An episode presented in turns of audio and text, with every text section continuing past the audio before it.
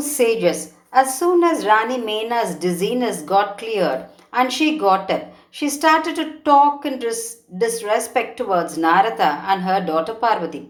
She looked at Narada and said, Isn't it you who went and said, Our king, your daughter is going to marry Lord Shiva? You made her to serve him when he was in Yoganishta. You cheated us. We believed your words and we got cheated. Parvati completed the severe penance which even sages who do severe penance cannot do. Did you make her achieve this for that severe penance? What will I do? Where will I go? It is like having lamp in hand and falling into well. What do you lose? Everything went waste only for us. Where did that Sapta Rishis go? They, they only came for Parvati's marriage talks. If I see them, I will pull out their mustaches and beards. That Arundhati who came with them also is very wicked. This happened so because of her words and my daughter's desire. Fixing this marriage for my daughter Parvati has become like leaving gold and taking the black beads. It is like keeping crow in the golden cage instead of swan. It is like drinking well water instead of Ganga water. It is like becoming happy seeing the firefly's light instead of sun's rays. It is like adoring to little fox instead of lion. It is like leaving rice and eating the husk. It is like applying the ash from the graveyard instead of the holy ash from Yagna. Leaving all devas to attain this strange looking Shiva only, my daughter did such a severe penance. Narada, I don't like you and your intellect and your rebellion nature. Our clan's discipline and excellence all went waste because of that Parvati.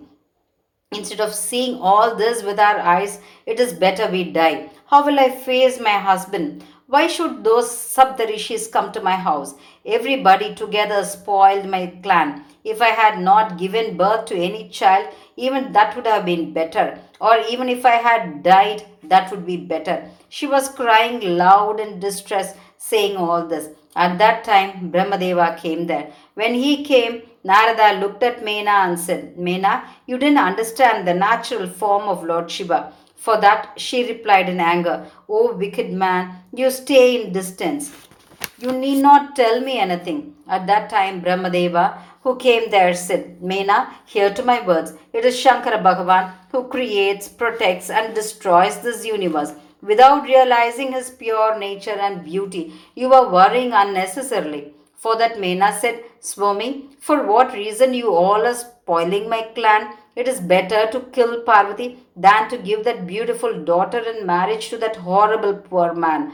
You should not tell me to give her in marriage to that Shiva. By that time, Indradeva, along with Ashtadik Palakas, came to Mena and said, Mother, he is excellent of all. He gets rid of everybody's misery. He blessed your daughter Parvati by giving her his darshan. Nobody else will get such a darshan. Mena could not bear hearing them. She said, You also don't tell me those words. Instead of telling me this, you better kill me. I'll not give my beautiful daughter to such a clumsy Shiva. At that time, Sapta Rishis came to Mena and said, What we said is not lies, it is not waste. Shiva Darshan will give special benefits. Lord Shiva has come to your house as the right person to marry your daughter. As he has come to your house, there is nothing else that will bless you with all auspicious things.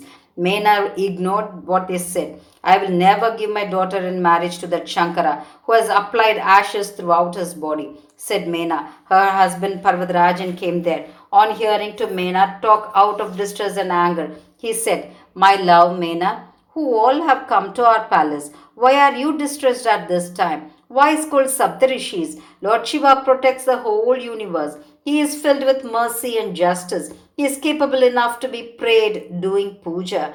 I understood all this, so you don't feel sorrow. Marriage function should go on well. Rani Mena got more angry. She trembled, loaded with emotions. She looked at Parvadraja and said, Hear to what I say and do as such.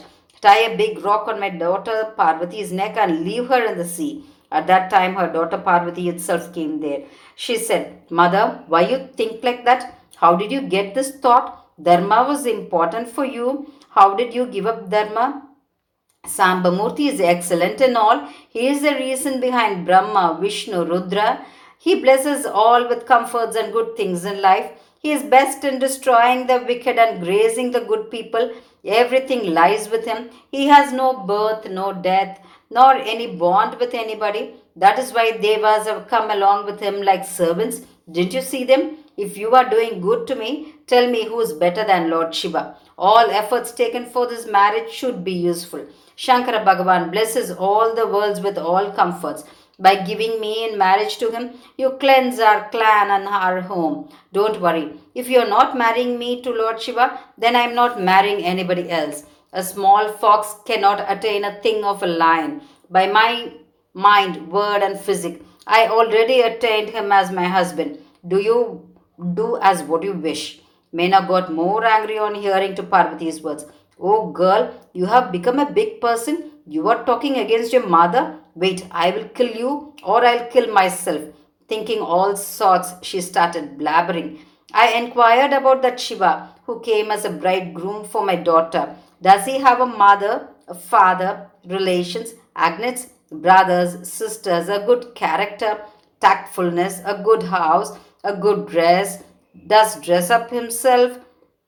Good, good friends, a good bahana, youthful life, prosperity, good knowledge. What does he have?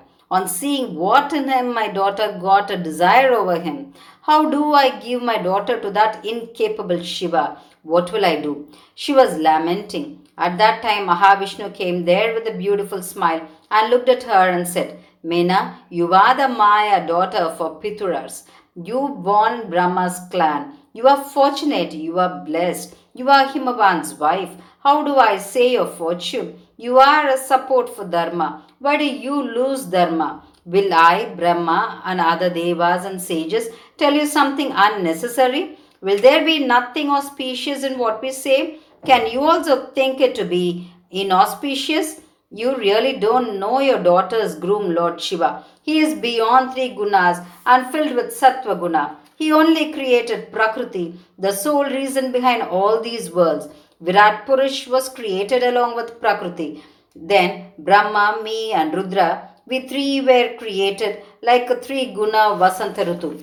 Only after that, Vedas, Devas, the plants and climbers we see, and all the worlds were created. So, who can understand the three eyed Shiva's characters? He is Satya Swarupa and Jnana Swarupa. He is filled in all space and he is filled within all.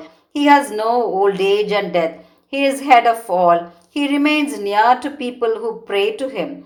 Brahma, Rudra, Devas, sun, moon, planets, mountains, rivers, Kubera, me, all are that Lord Shiva's creation. As how from within a small seed a big tree grows, spreading branches and leaves, from that ultimate supreme being only, this whole universe was created. At the beginning and at the end of this universe, the Srishti, only that Lord Shiva will be existing. Shiva's universe. Universe is Shiva. I am Shivam. You are Shivam. There is nothing else other than Shivam. It is ignorance to think there is something second to him. Lord Shiva, who created this universe, is filled in this universe. So only ignorant people will see universe and Shivam as two different ones. Wise people do not see such difference.